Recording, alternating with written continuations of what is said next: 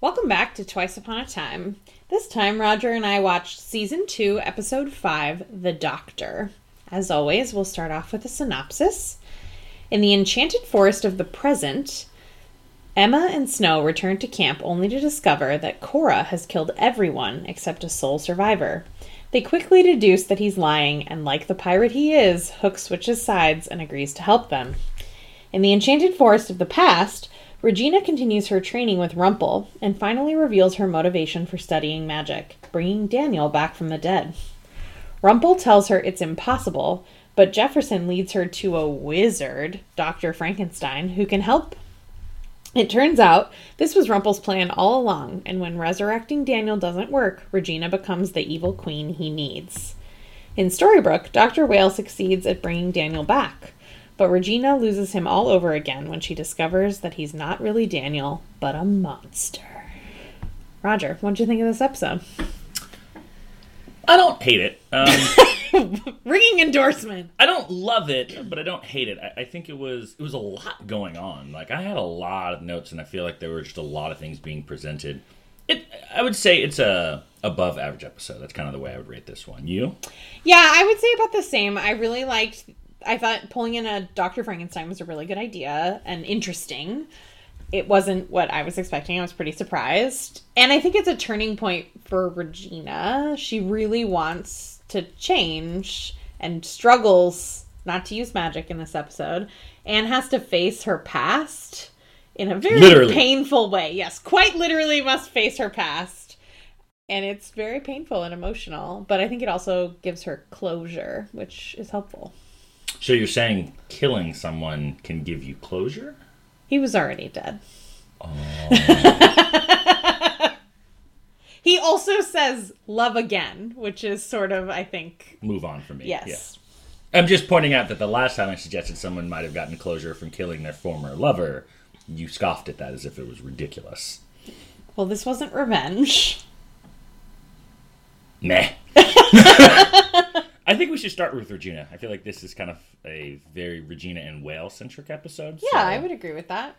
Um, I like that Regina is still the evil queen in the sense of, much like with Jefferson, where she doesn't really care to honor their deals often. Her first statement about Whale is, I don't care about Whale and his brother. Like, she still has the very selfish, I need what I want, and everybody else can go kick rocks, which is like, that's logical, right? She still, still should be the evil queen, the Madame Mayor. Like, she shouldn't be this all of a sudden, you know, perfect you know, character. But it's also, I think her going to Archie for therapy is shocking Oh, agreed. because she's always been a it's everybody else's fault. It's everybody else's fault. And for the first time it sounds like she's like maybe some of this was my fault. Maybe I need to work through with something. Am I the problem? I feel like she had like that conversation in her head. It's also interesting how they present her use of magic in terms of like an addiction. Uh, like it's it's it's been two days since I've used magic. Uh, I used magic yesterday, and I I- I think for her it maybe is, and she has to figure out how to work through that. Similar, to, I mean, similar to Rumple, who is addicted to power. So I made a point and I want to talk about this. So Sure. Rumple uses the phrase magic is power. This is the Regina that we see when she doesn't have power. And she gets trampled all over.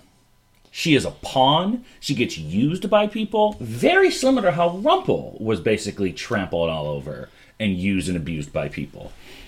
It's also interesting that she doesn't even know how to use power that she actually has as the queen. Because Jefferson, the only thing Jefferson wants out of this situation is a royal passport. And she says, Well, how would you get that? And he's like, well, You- well, you're the queen, aren't you? and she's like, Oh, yeah, I am the queen. It never occurred to her, which actually isn't that surprising when you think about her life. Like, her mother sort of made her do everything and then she was made to marry the king and it sort of never occurred to her that she might be able to take some power in that situation until she becomes the evil queen and then murders the king you know that Until she figures that part out. yeah So my whole point on this is that you found it utterly ridiculous that Rumple would wish for magic back at the end of season one. And we now have a second example of people who, without magic, basically get treated like crap. Explain to me how you really don't understand the value of magic and power. I just I, I I don't and I also think her motivations for wanting magic are different than Rumple's at the end of season 1. Intent is meaningless. Intent is meaningless. Okay. I I do just don't think that wish made sense. He could have wished for anything. He could have wished for the thing that he actually wants, which is his son. Mm, okay. Also, without magic, Henry's probably dead. Yeah. Sure. Just just pointing out. That's definitely not why he wished for it. No, no. I'm just saying. I think you view magic as a bad thing all the time, No, I don't. or the wa- the um, desire for magic and power as a bad thing. I don't I don't necessarily think that's true. Um, I, I actually think it's similar to what I was saying about addiction. Like, I think there's plenty of people that can use magic in a way that is helpful, and Regina is able to get there eventually. But right now, using magic is not a thing. She knows that she can't use it without doing something bad. She has to curb her every instinct not to just vaporize someone when they bump into her on the street. Hmm. Maybe she should start vaporizing more people. Maybe she should. I did think it was interesting when you were talking about how she's finally figuring out like that she has some some blame in this in this situation. Some blame, all the blame, you know. I wouldn't say she has all the blame. I don't think that's Yeah. fair. Uh it was interesting when David bursts into the hospital and sees Dr. Whale like in a hospital bed and he's he goes, "What did you do?" And she's like, "Well, why do you always assume it was me? I just came here to talk to him and I found him and then I moved him to a hospital bed." In fairness, if I saw someone with Yeah. their arm lip ripped off, I would assume Regina was the culprit here. I mean, one might assume that, especially when she says something like, I took so many, it was impossible to keep track, referring to people's hearts. Though she says it in a way that is almost like a like a disassociative way. Like she's like, "Oh yeah, I did that in the past," but she's not really like thinking mm-hmm. that that's her. She's just like, "Oh yeah, that's like the monster I used to be." I think she even says like, "I was a monster" or something like that. The other thing that's weird to me about this episode is that, and I know you've said that it's it's difficult to hate your mother, which I find fascinating because I feel like hating Cora would be the easiest thing in the world. She talks about how her mother was a monster. Like they mm-hmm. go into the chamber of the hearts, and she's like, she caused so much pain. This woman literally killed the love of your life in front of you. What more would you possibly need? Like, she's a monster. You've acknowledged that she's caused pain to you. She's caused you an immense amount of pain. Hate this woman. She also, when she says that, though, in Cora's vault, it's also with that disassociative quality, sort of like, she's a monster, look at all of the people she killed. And we know that Regina, in this episode and all the time, is very capable of emoting, like, very well. And there she's just sort of like, yeah, this is a thing my mother does. It's bad. But she looks horrified, to be fair. Like, there is a look of, like, this is the woman that I've dealt with my entire life. I don't think anyone looks as horrified in that scene as Jefferson. He sort of walks in and is like, what the fuck? I mean, that's how everyone should look if you walk into a room filled filled with beating hearts, not heart, hearts. Like just the walls were lined with beating hearts. Well, when you think about what he knows from this situation, like he's part of this ruse to trick Regina, and I don't think that he realized how bad the situation was with Cora. Uh, and Dr. Whale, Dr. Frankenstein, responds to that situation very differently, as you might expect a dispassionate research scientist to respond. It's like, all these are hearts, I can just take one for my science? That works? I think Jefferson sees people who've been murdered, and I think Whale sees resources. Yeah. Like very, very different reactions here. Like, oh, look at all these things I can experiment on. Dude, these are all people who were killed. Well, sure, but look at all these things I can experiment with.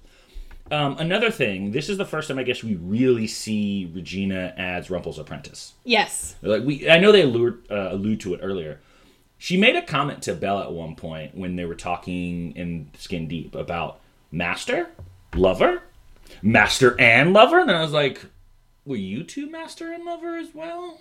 It made me, it made me think about that comment, the way that she's like the naive, doe-eyed schoolgirl, and then you know later, obviously they're more at uh, odds with each other. But the way she made that comment at Belle makes me wonder if she was making that comment because she herself was in that situation before. That's interesting because I've brought up the chemistry between Regina and Rumple before, Yeah. and you said, I see nothing. I really don't see anything. It's the comment that made me pause Mm. because she has never once, other than, and we'll get to that much later, Regina never once makes any sort of like pass or reference or discussion other really than this towards Gold or Rumple. Whereas like she even tries to seduce Charming when she needs to get what she wants. But like her and Gold just really don't have that kind of relationship. They're more like adversarial, eh, not even friends. Like they're just adversaries. So, but this was the only time when I was like, that's kind of weird. But that was a different. If she was a different person back then, Like, Yeah. that would have made more sense to maybe that she would have fallen for that than like once she's the evil queen, she's like, eh, I Yeah. everyone. It's um you off mic we were talking about how young Regina actually looks young and I think part of it is that they do a good job like with her hairstyle and her clothing to make her look young but she also acts very differently. her mannerisms make her look weak and naive Mm-hmm. And innocent. and innocent. Yeah, I mean, she looks like someone who could very easily be taken advantage of. Whereas when she shows up in the all black, it's like the um the episode where she shows up in the town hall. And starts flinging people around. You're like, confident Regina's back. Like, Mm-hmm. Yeah. that's who the evil queen when she shows up at the end. She's like, oh, she just grabs the girl and crushes her heart. Like, there's a difference between like all black Regina, who's like knows exactly who she is and really doesn't give a fuck, and then you have the kind of other like naive schoolgirl beaten down by Cora Regina, which feel like two different people. I love how she just crushes that random woman's heart. Rumple must have found her who knows where and was like, "Do you want to be trained in magic?" AKA, I just want you to be a pawn.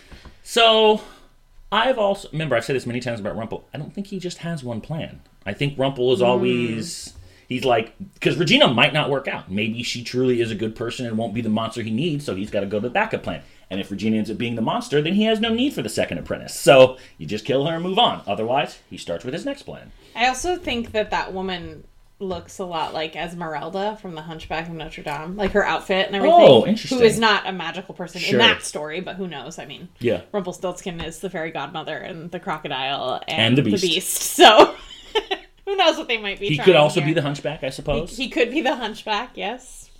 Um, I guess the last thing I wanted to talk about the scene with Daniel. What are your thoughts on that? In Storybrooke, In story, the ending scene with Daniel in the stables. it. I mean, it, it. It's interesting when you think about the parallels to Frankenstein. Yep. uh, the monster is not actually a monster, but is also not who he was before he was revived. Sure. And I I thought it was interesting that Daniel was completely a monster until Regina said "I love you," and then he woke up. I don't know what that was about. It was True Love's s- voice. True Love's voice. Yes. Uh, I, I I'm not sure what that was meant to mean. I feel like they could have done. He he he because he saw her and had gone to the stables, the last place that they saw each other. But I don't I don't know. That doesn't quite make sense to me. I don't. I don't get it. It would have made more sense if he was having just sort of like back and forth flashes of himself in general and Living two lives, almost like what Yeah. Jefferson talks about having like both sets of memories. Or if he had just woken up when he saw her rather than like when she says I love you because apparently monsters can understand words. Uh but I do I mean she very well acted scene. I cried when she cries. It's very painful to watch her have to kill him again. He does have a flashback when he sees Henry reach towards him. He flashes back to Cora Yes. killing him, mm-hmm. which was interesting because he had the memory, so he wasn't like a complete monster, but like he can't distinguish the difference, I guess, between Cora and Henry. So obviously he's just like reacting on instinct. So Yeah. a bit of a monster. Would True Love's kiss have woken him up here? I don't think so. I as Rumpel says, dead is dead. I, I, I think that he is an animated. Henry corpse. was dead. I actually list him as Zombie Daniel. Well, but just because you're dead doesn't mean True Love's kiss can't wake you up, as the end of the first season showed us.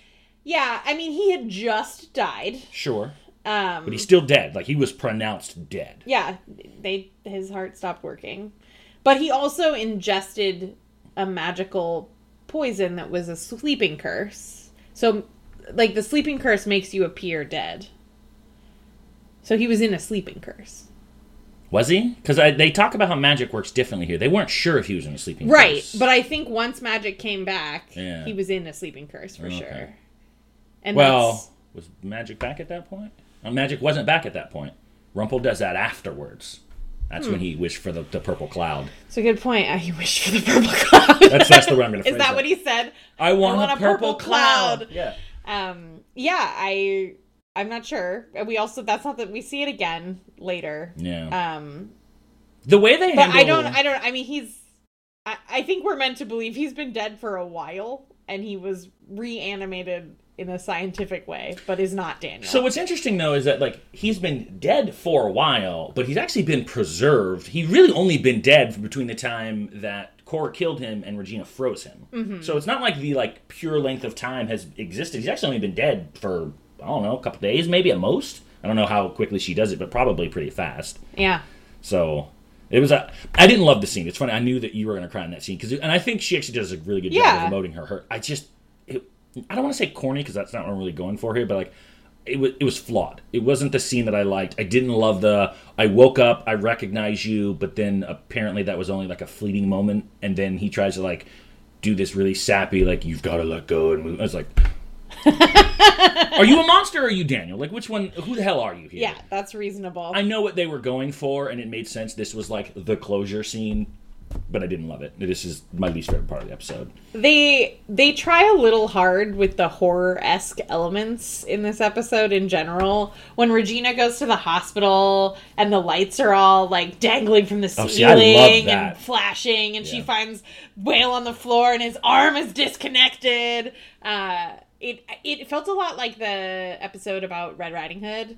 Yeah. It, yeah. They like tried to pull in horror elements, but they weren't consistent. Like I also liked that scene, but they that's kind of the only scene in the whole episode that has those horror esque mm, elements. There's one more. They didn't put when when she sees the flashes Oh. of Daniel in the rain. sure, but they didn't pull it in when she's talking to him. Yeah. yeah, I mean, that's one of those scenes. If you're going to do that, you should have done the Mm-hmm. over the top thunder crackling and scary kind of like powers flickering in and out. Like he should have Mm-hmm. been the monster. And maybe he's just acting a fool and she's trying to calm, you know, save the monster within. Uh, I'm good with Regina. I kind of want to move on to Whale unless you have something else you want to talk We about. can we can move on to Whale. So we find out, as you alluded to earlier, that he is Dr. Frankenstein, which at the time when I first watched it, did not expect him to be Dr. Frankenstein at all. Love the twist. I think Such a twist. that's many times I don't like when they pull other characters in. This is one time they did it great. Him as Victor Frankenstein is fantastic. Fits really well. Love the motivation here. It's a good way to tie the Frankenstein's monster with the Once Upon a Time. Him getting his arm ripped off is brutal. Like we very rarely see dismemberment like that. Like you get you I guess you get Hook's hand cut off, but like this one felt much more brutal than that one did. There's also quite a lot of blood Yeah. multiple times in this episode with his arm, and when he cuts open Daniel's hand. Oh, yeah. It's not just that he cuts it and we see blood, but then he squeezes it. Yeah. Gross. Also, she pulls up some sheets a couple times and there are other bodies there. Yeah, it's the morgue. Who are these people? Yeah, but the bodies looked bad. Oh, my assumption was that the monster attacked them. Oh, Yeah, like dark. the dead bodies. Yeah. Yikes. okay. Uh, I love the opening when David punches Whale. that's great. That's that's one of my favorite moments. and like the best part is that you, we need to talk. Charming turns around. What was that for? Or what did he say? Oh, we were cursed. I also he David says you slept with my wife and he goes, "Catherine?" And I'm like, "Did you sleep with Catherine?" and are surprised that David is upset about this or are you confused about who David's wife is? Well, in his mind, he would logically think that Catherine is his wife. He doesn't know Snow and Charming. I guess that's true. He doesn't. Yeah, and he's only really ever seen, and and he's probably like, I mean, you slept with Snow, so why can't I sleep with Catherine? Mm-hmm. Yeah. So his confusion does make sense here, and also he had no idea that Charming and Snow were a thing. Yeah. So now it's I totally funny that he punches him. I probably would have punched well too. Like, no, you slept with my wife. I don't give a damn if you were cursed. I'm hitting you in the face. You got you deserved. Yeah. Um, I love their little scene together. I, I actually really like Whale's interactions with Charming and um, Regina. Mm-hmm. He's he he aggressively postures towards her is what I wrote down. Similar to I want to say it's the first or second episode after the curse is broken. He leads the charge Uh-huh. to go get her, and he is pissed at her. Yeah. It reminds me a lot of the way Jefferson feels about her. Like they just cannot stand her. Yeah. Well, especially when you think about Whale, Because Whale doesn't live in the Enchanted Forest. He lives in this other land.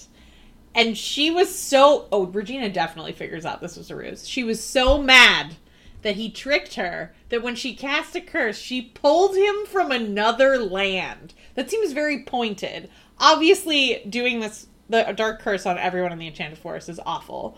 But it it's easy to sort of be like, yeah, it just cast the curse on the whole land and like everybody came. But she specifically thought about it. It was like, Dr. Whale is coming and I'm pulling him from his land. You mean Dr. Frankenstein? Dr. Frankenstein.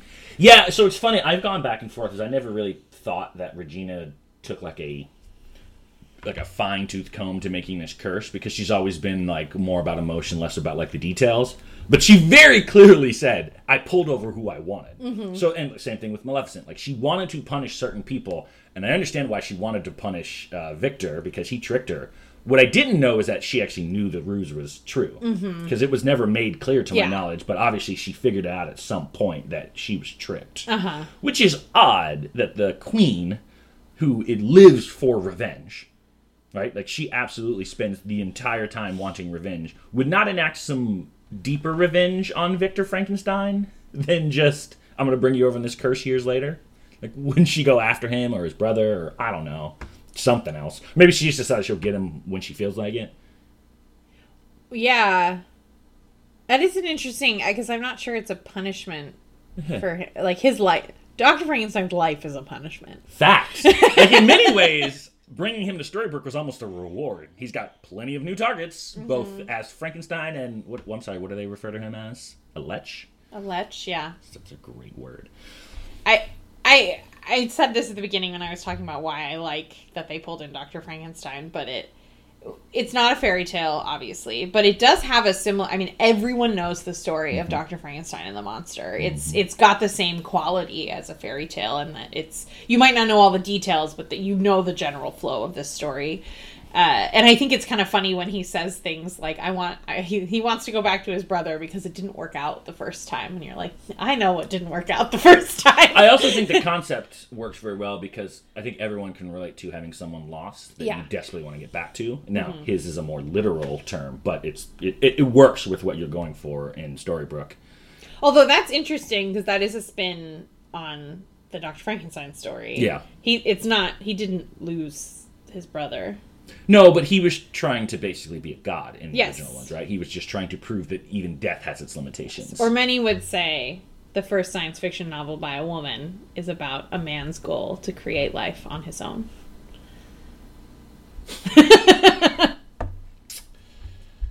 I have many comments that I'll keep to myself. on Okay, that great. Uh, that's funny though. I like that he's referred to as a wizard. Yeah, me too. I thought that was a good way to throw me off because at first, when you see the cold opening, you're like black and white. That scene. The only thing I mm-hmm. thought was like Victorian era, and I was like, oh, that's weird. And then they say, oh, you're the wizard, and I was like, well, never mind. That's not who I thought it was, and it turns out that's exactly who you thought it was. How long did it take you to figure out that he was Dr. Frankenstein? Because they don't say his name until the very Until end of the Rumpel episode. says it, I think when I initially, I actually was- don't even. Does Rumpel say it? I think. Rumpel says it. He says, always a pleasure doing business with you, Victor. Oh, oh, Victor, sure, but they don't say Frankenstein. Well, if you know the story, you know Victor Frankenstein is his name.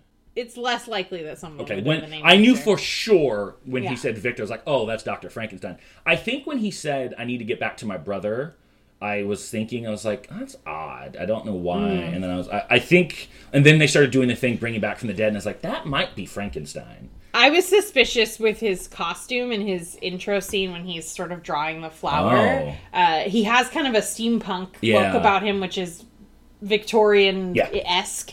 Uh, and then when he starts when with the lightning in the tent, I was like, "This is Doctor Frankenstein." The lightning in the tent was a dead giveaway, though. Part of me wondered because they kind of did the horror elements. I wondered if he was Jack the Ripper. Oh, interesting. Yeah. That would be really dark for a Disney TV show. It would be, but this was a very bloody episode. There was a decent amount of like bodies being dismembered. So like mm-hmm. if he ended up being, or like honestly, it wouldn't have shocked me if he were both Doctor Frankenstein and Jack the Ripper. Yeah, of course. I love how he says it's alive at the very. I did like that. Yeah, yeah. Very much like, okay, you know exactly who this is. Um, one of the things I like, and this is one of those things where I love where Rumpel is so far ahead of everyone else. He makes a bet with Victor and says, at one one point in time, you're going to see it my way. This is presumably hundreds of years ago. because Regina's young. It's not hundreds of years ago. I don't know how long it takes her to get from point A to point B in the She- Enchanted Regina is has a normal lifespan.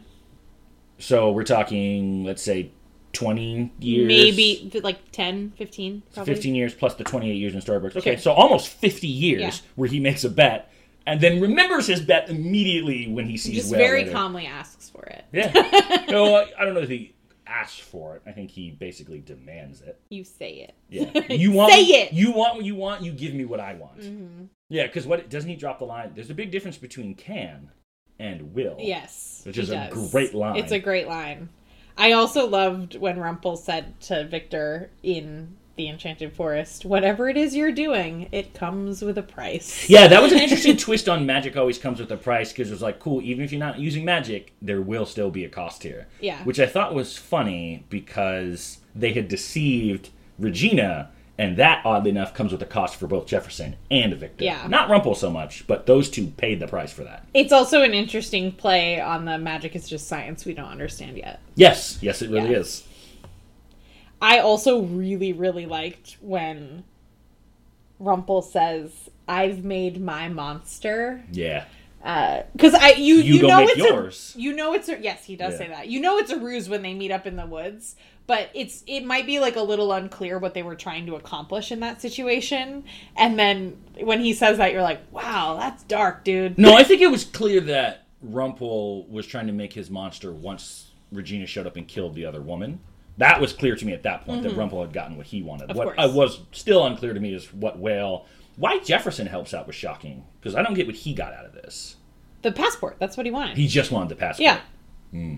I mean and money You- Actually, that's also one of my favorite lines. Just go over, take how much gold you deem appropriate. This man is so rich that he doesn't even. Care. He can just walk out with like a wheelbarrow full of gold. well, he like, can make money I know, but just like the line is so, you know, like it very much. it actually is hilarious and a little it's interesting because part part of the value of gold is that you don't just give it away Yeah. because if he just gives Jefferson as much as he wants, he might never come back to help again because he won't need the money. I'm sure Rumpelstiltskin could come up with another plan, but the easiest plan is to just keep paying him an appropriate amount so that he keeps coming back to get more gold. But I don't think that's why people go to Rumple. People go to Rumple because he's the only person who can do what they need to be done. Mm. It's not the gold may be like a thing because I know like Archie goes to Rumple for gold as well. Like that's what he's selling his little treasures for. Mm-hmm. But usually when they end up interacting with Rumple, it's that they need something that no one else can really do. Well, it's also possible that Rumpel went to Jefferson. He does have something That's true. that nobody else That. has. Yeah. Oh, Which- we got to talk about that. Which suddenly has a new rule. I don't know that it's suddenly a new rule, but it's strange to me that they talk about the hat finally and clarify you can only go between magical realms, which is interesting because we've seen the hat can go from the land without magic back in time to the enchanted forest. Yes. What the hell are the rules of this hat? I don't know. I was I was thinking it happened twice, but it does only happen once because the second time they use the hat in Storybrooke, there is magic in Storybrooke. Yes. So it's reasonable that it would work. But it's not because it went from a land without magic to a land with magic. Oh, because no, but if is in Stor- Store magic is in Storybrooke, That's fair. so it's not a land without magic. Sure. But apparently Storybrooke has a door in his hat portal now. I don't know. That's weird. No one else knows about the doors, I think. Oh no, we've seen the doors, haven't we? Yeah, we've Yeah. seen the doors. I wish they would tell the us all of the doors. That would have been great. Yeah, it would be nice if they tell us all the doors. Um, and yeah, the back in time piece is just I eh, what I'll talk about this in another season, but if time travel was really a thing, these characters have made some of the worst choices I've ever seen in any TV show. yes, I I do appreciate that they verbalized that the hat can only transport between magical realms because this is the first time that we see Rumpel working with Jefferson, and they realized that they couldn't make that occur unless they told us why Rumpel didn't just use the hat to get back to his son. But even so, at this point, I think in the previous episode, we saw Rumpel talking to Mr. Smee about needing magic beans. If you have access to a hat that can go to any realm, just go get magic beans, which can go to a land without Highly magic. logical, highly logical, Roger. The- This this is the kind of beginning of where I think the um, House of Cards has started kind of crumbling down in the stories here. It's like, very complicated, and they didn't yeah, it's too hard for them to keep up. They did too much too soon. Yes. Okay. I um, also liked um, Jefferson's fake acting. So he's part of this ruse, and when he's trying to convince Regina that she should she should work with this wizard, I just I love his facial expressions and his mannerisms. It, it, it's very good, but he she's also quite she's duped by him. She's very innocent. Yeah. She's very naive. She actually, I would say, she's taken advantage of by these three men. Yes, absolutely. um, which is funny because the phrase "evil isn't made," or even as "evil isn't born, it's made." Uh-huh. This is why evil gets made. I mean, like things like this create monsters. Now, granted, Rumple was trying to create a monster. Um, yeah. Also, the thing that is weird to me is the way that Jefferson has always had such contempt for Regina for screwing him over, and yet she he screwed her over. Like, Yeah. if anything, you guys should at least be equals. Like, I know what you're capable of, but I've also done the same to you. Because in the first season, he is presented as always the victim in their interactions. And as we found out pretty quickly, he wasn't the innocent bystander here. He was absolutely in on this ruse. And this is a screwed up ruse. It is. And it makes it a little more understandable, not defending Regina's actions to curse everyone in the entire realm, but it makes it more understandable why she gave Jefferson a very special punishment in this land. Yeah, I, I, before I used to feel bad for Jefferson. Yes. Now I'm kind of like, I think you probably got what was coming to you. I think the thing that is hard is there's so much time in between what happens in this episode and what happens in the episode in Hat Trick where he gets left in Wonderland by Regina that during that time he had a daughter and clearly stopped doing the work that he was doing like this work. Uh, so we don't ever get to see how he changed as a person, which is what I would assume. Uh, and it is really sad when he's in that room full of hats trying to make a hat that works to get out of Wonderland to get back to his daughter. It's pretty sad. I now I come away from this feeling bad for Grace. I don't Yeah, really absolutely. feel bad for Jefferson. Yeah. If Grace wasn't in the picture, I'd be like, well, you should get trapped in a room for the hatch. You're just as bad as she is. Like I don't see as much of a difference other than the fact that he hasn't really murdered a bunch of people. Um, yeah, he's also an ass. Yeah. Which you know, people are complicated. I have no problem with that. I think that's good characterization. I'm I'm kind of good with Whale for now. I'm good with Whale. I want to talk about Henry and David briefly. Great, that's where I wanted to go next. I love the uh like in the last episode, I'm not sure if it was the last episode, but the last time we saw them together. Um yeah, that makes sense. Uh we we saw David promise to train Henry as a knight. Sword fighting, I think. In fact, Sword yeah, they use wooden Yeah. swords and here he's training him in uh horsemanship. Hmm. Which is kind of adorable. I also love that he's teaching him about the realities of of Yeah. uh, taking care of a horse. It's a lot more than just riding a horse around. You also have to clean up its poop, which is which is very David and less royal, which I think is It's interesting. more of a shepherd. Yeah, because a rich person, a rich royal person, does not have to muck out their own horses. No, not at all. I don't even. Did Regina have to muck her own horses? probably not. The stable boy did. Daniel did it. Yeah, but they weren't royalty prior, or were I guess they were. Henry He's was like a uh. Henry is like a he's like the son of he's like the seventh son of a seventh son. So he's he's like a bajillionth in line to be the king. But if he is royalty, Yes. he's just not gonna Yeah. inherit the throne at any point in time. Yeah. So yeah, Henry. This is the first time he's probably been exposed to the realities of knighthood as opposed to the fairy tale Mm-hmm. Exactly. of knighthood. We also get an interesting tidbit about Henry talks about how he's not sleeping and he's having bad dreams, which is something that we'll get to. A little bit foreshadowing. Mm-hmm. Um, one of the things I liked is when he talks to the horse. So Henry's a little impatient. Henry's and, very and he impatient. wants to, you know, He's like a 10 year old boy. Well, but he's never really acted like a 10 year old in the first season. And this time they kind of remembered that maybe he is still 10. Um, and he talks to the horse and says, Is there anything you want to tell me? And the horse just like, that great little like comic scene that I, I, think that was really good. It was cute. Um, yeah, yeah. I like Charming being a dad. It, it's actually really. I mean, I know he's a grandfather here, but he's basically being the dad. here. Yeah. He's the only parent. Those two have good interactions with one another. I also, I think we talked about this earlier about whole Charming is really good at deducing when people are not telling him the whole story. Mm-hmm. Very much like how Emma claims to have a superpower. I think Charming really has the superpower Yeah. because he's like, cool, that may be true, what aren't you telling me? It's very much like Rumple. Yeah, okay, this may be true, but what's the rest of the Yeah. story that you haven't told me? And he threatens her, like blatantly, like, I'll just take you to jail. Like, he's never been scared of her. And I don't know why. He's just like, I don't care if you have magic. I will arrest you and put you in jail. Which you'd obviously just break out of in a second, but I'll do it anyway. Uh-huh. And she, like, buys the threat, though. She's like, okay, well, I'll Well, kill- she's trying not to use magic. I know. But, And- like, you know.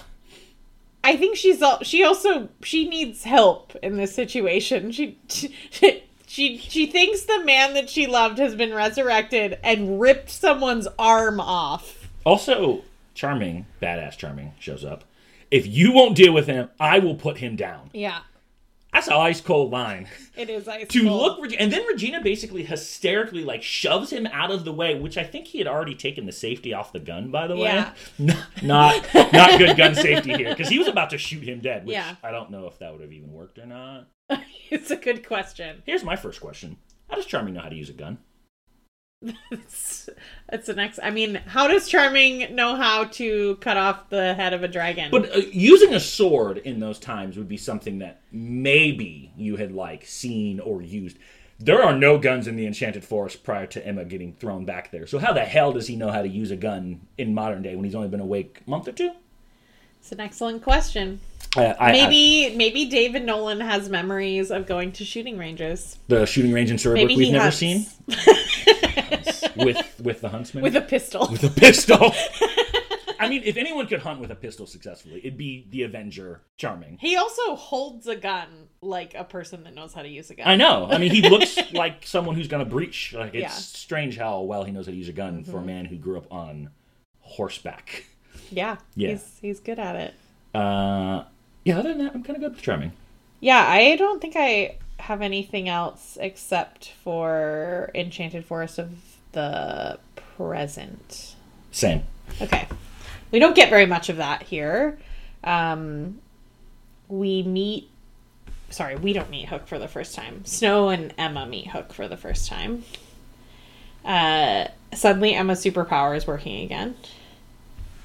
Yeah, that power is about as inconsistent as Regina's magic was a Yeah. couple episodes ago. Sometimes she's really great at deducing. Other times, Sidney Glass tricks her. Yeah, it's weird. Although she does, before she even talks to him, she seems suspicious about his his. She she see, she based on her understanding of Cora that Cora would just kill everyone. She seems very suspicious about the situation. Well, why aren't all of them suspicious? It's not like when someone is just going around and like stabbing people with a knife. Cora can hear your heart. Laying down as a ruse isn't going to stop your heart from beating, so she would know that she could still rip it out. Well, and Snow quickly realizes that their hearts were ripped out and that it was Cora and not just an ogre attack. Uh huh. Uh, but for yeah, for some reason doesn't have have that thought. But I mean, maybe Snow just likes to see the best in people. But like, you knew this was Cora immediately, Yeah. and yet you somehow bought that. Like, now maybe she doesn't fully trust him, but it's like I don't know. That was obvious. That was a lie. Yeah. Also, he doesn't look as disheveled as the rest of them do. He looks like he hasn't even been there. I also love that he doesn't take off any of his pirate rings, so he's wearing the. I mean, I guess he's a blacksmith, so it's reasonable that he might have some rings. And they've seen him before. He has shown Yeah, up. they yeah. Mulan and Yeah. Aurora know him. Uh, Two good judges of character. right. well, Mulan's I wouldn't necessarily say a bad judge of character. Correct. Yeah. But I wouldn't call her a good judge either. She does believe for a long time that Snow and um, Emma are the thing that killed That's true. what's she his does. name, Philip. She does. Uh, we also encounter a beanstalk for the first time. We do, which means we will see magic beans at some point. Assuming yes. there'd be no reason. More beans. More beans. Beans that have been eradicated from the realm, There's no more. Except all of the places The we will Blue run into. Fairy and Rumpelstiltskin cannot get their hands on any more beans. They don't exist. The Blue Fairy is the true villain of this series. um, but they they here's what I was curious about. Were there really ogres out there? Yeah. So they were willing to draw ogres to their position and simply just leave him to die? Yeah, I yeah, I know. I was pretty shocked by that. Very fitting. Definitely feels like something Aurora would be fine with. Sure. Also, something Mulan would be fine with. Absolutely. Not something that Snow would be fine Not a with. chance in hell. Emma, I could go either way. Early, early Emma might might feel like that's okay. I don't believe that. I don't think Emma. I think Emma knew that he was going to talk. the way they made this scene look like this didn't look like a bluff. Yeah, they, I mean, they walk. They start to walk away. Yeah, and because Snow looks worried that she's going to leave him to die. Although that is very. um That's what a. That's what a pirate would do. A pirate. A pirate goes which way the wind is blowing. Yep.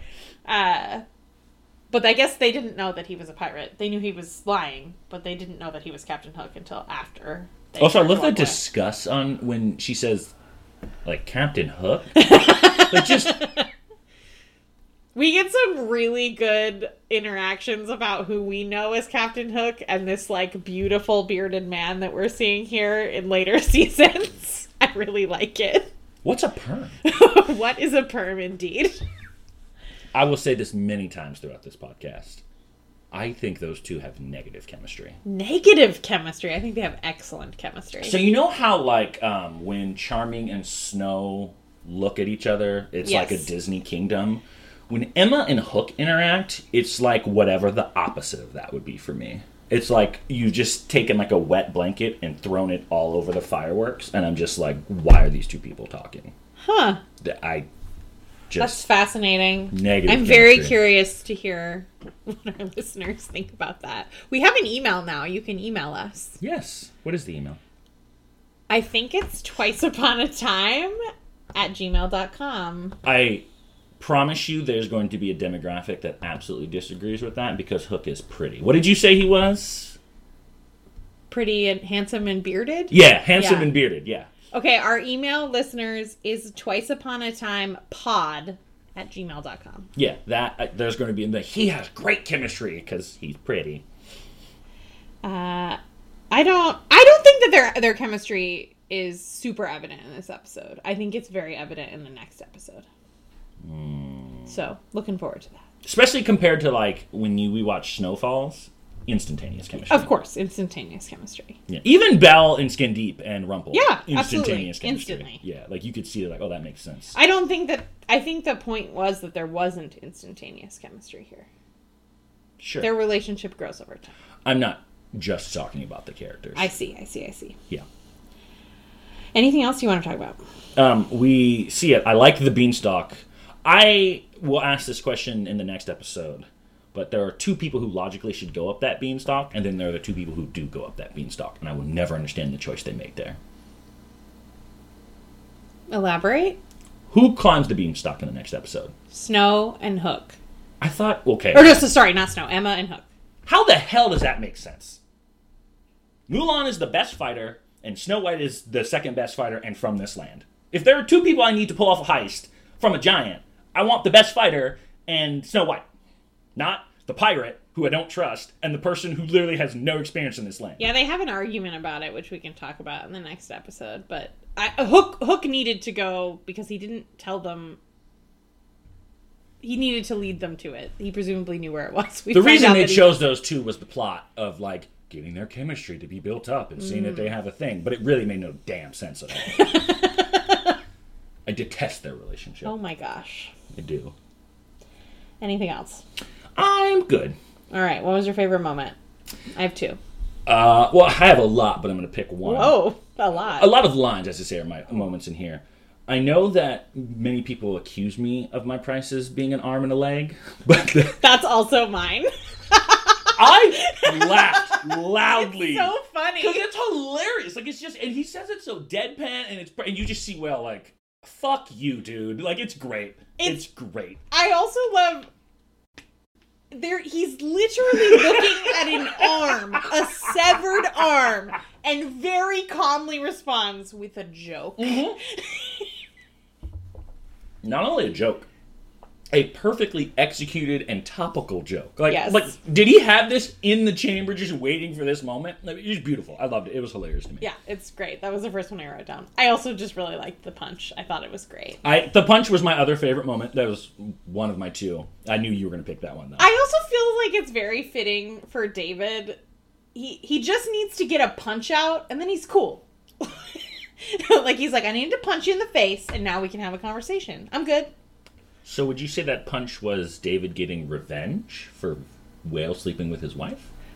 I think that the level of revenge is is important. I know, but you've always said you don't see the value in it. I promise Well, you. I would never punch someone in the face even if they did that to me. what? In that scenario where another woman has slept with your husband, you wouldn't want to punch her in the face. No. Did the queen rip out your heart by chance? It just doesn't. I wouldn't get anything out of it. But punching someone in the face is a lot I know. different than killing them. I'm not saying that they're all. I'm not saying that like enacting an evil curse is similar to punching someone in the face. I'm just saying the concept at least should resonate with you. It Yeah. does. It does it. No, it doesn't. You're dead inside. Uh, Says the I man just who wants realized revenge. that I forgot to write down a most ridiculous moment, so I'm going to cl- quickly think of one while you go first. Cool. Um, my most ridiculous moment is the entire Regina and Zan- Zombie Daniel scene. I, I know what they were going for there, and I really do get it. It just, it was like we're gonna have Daniel try to kill Henry, which as the viewer now I look at you as a monster. And then instead of Regina poofing there to save her son, which that's so she knows is like I understand trying not to use magic for bad things. Sure. I feel like there's a fair argument that Henry, I used magic to get here fast before he killed you. Yeah. Is a very reasonable, Very and logical point. Very reasonable. Then, after that scene happens, he locks him in the stable, which I guess makes sense, but then his plan is to shoot him dead. Yep. And then he dead. won't even let Regina try. He's already dead. Like, why won't you let? It, like you've said many times that Re- if Regina probably deserves to die. This has been charming s- feelings that he's articulated. If the zombie kills Regina, who gives a shit? He Henry. That's that's on Regina. She, she wanted to go talk to the damn cares zombie. about Henry. I get that he cares about Henry, but like, you got to protect the world from the zombie here. Like, if Regina is adamant about t- talking to a zombie, leave her to her fate here. And she's also got magic. He really shouldn't be able to kill her. Yeah, the whole scene was just bleh, Blech. bleh. Uh, this isn't really a moment, but it's just inconsistencies with this fucking hat. I just. We're like, oh, wouldn't it be cool if Rumpelstiltskin and Jefferson get together and like trick Regina? Oh no, how would like Rumple would just be using this hat? Why didn't we think of that? Oh, it's okay. Hats only work between man's lands with magic. Got it. We fixed it. You know the other inconsistency on this one that I meant to talk about about Regina, I didn't really remember to say. At the end of the Stable Boy, we kind of hear the Evil Queen's music and we see like her face turn, right? Like Uh-huh. at that point, she's the monster. But then apparently, this has happened after that, and she's not the monster again. It, this isn't actually the first time that we see that happen. I, I, I, that was like the spark of evil in her, Sure. but she, I, like, there's that episode where we see like baby, like child Snow getting choked by a necklace, and it's actually just in Regina's mind. oh, the episode where she pushes Cora through the. Yeah, so I think that I think that it's meant to be Regina that that moment that occurrence with Snow sort of sparked these ideas in her, but she wasn't yet willing to act on them. Hmm. And this is what got her to act on it. I see. Because she wanted she wanted the a, a more logical thing than revenge. Bringing someone back from the dead, which is not possible, but that's what she wanted. Is that more logical than revenge here? I feel like actually revenge is more logical than trying to literally do something that even magic But cannot she accomplish. didn't know that. Rumpelstiltskin's the most powerful man in the world. She thought he could do it. I don't know why she didn't just ask him that from the beginning. but, you know. Oh, she also wanted to get away from her mother. That was that was a big thing for her. Yeah. Because she was trapped in the castle. You know what she also doesn't ask? Can I travel back in time? Yeah, she doesn't ask that. Very. I mean, she's young, so I get it. But like, it is strange that. It is strange. I guess though you could argue that you would know that because if Rumpel could travel back in time, he would undo his only mistake. So, Yes, obviously true. he doesn't have that power yet. Who's your loser? I feel like this has to be Regina, That's and I, I feel bad about making her the loser on this one. But she had to kill her true love, which is tough.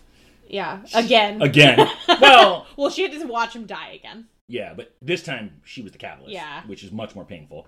Um, and then also got massively duped by Yeah. the three. So Same. I completely agree. big, big loss here. Big loss. Who's your My my runner-up loser was Whale. Yeah, I almost put whale, uh, especially when you think about what's going to happen. Yes, but it doesn't happen in this episode, which is why I didn't put him in there. because he got what he wanted in this episode. I'm gonna let you go first with your winner. Mine is Rumple. That's who my winner is too. Uh, I almost actually tried to overcredit him in this episode. Uh, I don't know if this is just. I was. I, I okay, I've watched the show like eight times. and maybe I'm right, maybe we'll discover this later. I was certain that Archie in this in the scenes with Regina was actually Rumpelstiltskin in disguise. It's not, but I I thought that he was also working things on the Storybrooke side to make this occur for some reason, and I like couldn't remember why. I even got so far as like. Dr. Hopper's hair looks too dark in this scene, and then it looks more red when he's in the other scene. But it's not. It's actually Archie. Um, but Rumpelstiltskin completely facilitates what's happening in the Enchanted Forest. He doesn't gain anything in Storybrooke. That's why I didn't. Oh, that's not true. He gets the pleasure of hearing that magic is better than science. He does, but he's not. He doesn't get anything by manipulating Regina. No. Like yes, he he wins the victory with Whale, but that's more of like a taunt Yes. than it is him actually like. Act- It doesn't help him move his plot along, which is why I don't think he would scheme that hard. He just he knows eventually it's going to happen. Now the look on his face when Whale walks in is like, "Gotcha." there's a there's a that itself is like a oh you need something from me? Go ahead. And all he doesn't ask for anything other than satisfaction. That's how you know that he didn't really need anything from her he's like tell me i was right. I also just want to talk about the image of Dr. Whale with one arm carrying his own arm in a cooler. also he's walking in a part of town that i didn't recognize. It looked like there was like a junkyard off to the side. Like it was very um not horror but like um dystopian like the way I it yeah that. if you look at that it looks like there's like just like scraps on the side and it's kind of got that like fuzzy background he almost looked like he was in the mad max world like with his arm in a cooler like trying to get to salvation like the man looks like he's had a rough moment and then he just walks into a pawn shop casually. Rough moment. yeah What are you looking forward to next week? um, so i thought the next episode was all about the beanstalk since that is the last I think this episode is about the beanstalk. what's the next title Tallahassee. It is not about the beanstalk i don't think That's well. That's what the fla- the flashback is about Tallahassee, but I Oh. think the present is, is about, the beanstalk. okay maybe it is because i thought jack was in the episode with the beanstalk That's a different episode. I think that's later in the season. Hmm. so Tallahassee, it'll be interesting to see Emma's past because they talk about. I think the preview says her con, she's a con artist or something like that. So it'd be interesting to see what she was like before she moved to Storybrooke and before we see her in Boston. I am very curious to see who's going to be at the top of the beanstalk. Um, I'd say I was curious about who's climbing up there, but I know the answer, unfortunately, and that's ridiculous. Um, did we get Cora in this episode? No, Cora. Yeah, so I'm very curious to see what she is doing, how she's going to open said portal. Um, yeah, I, I, one thing that I've been waiting for is that I know we're only in episode five, but if you go back to like season one, I knew who the villain was in season, mm-hmm. and I, I feel like I've, I've seen Regina battle with people in the first season, and like we haven't had that yet. Like there's no conflict. There's no, I mean, like there's implied conflict, but there are no real clashes. You know, like going back a season, you had the tree getting cut down, and you had them mm-hmm. trading these verbal barbs. You kind of just had that conflict that was going on. Now it's just kind of like George. Where the hell's George been? We saw him kind of creepily watching Henry and David, and then haven't seen him. So it's like I just kind of want something to happen. Yeah, I think that's reasonable.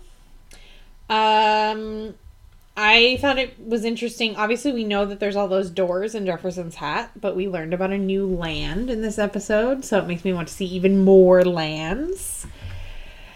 I'm interested to see what happens with Dr. Frankenstein when he goes back. I mean, we sort of know what happens, but But I want to see it, how they interpret it. how they interpret it, how it plays out to conclusion for sure. Um, also, something very exciting. We're gonna find out who Cold Open Man is in the next episode. And we saw him literally at the beginning of the season. That's And we right. will now finally see him in episode six. Yep. This very much feels like a spot of gardening. it is indeed a spot of gardening. Very similar to the like, you're going to figure about this later, which I kind of appreciate, but I'm also a little bit annoyed about. Well, please be sure to join us next time when we watch season two, episode six, Tallahassee. And we will see you next time.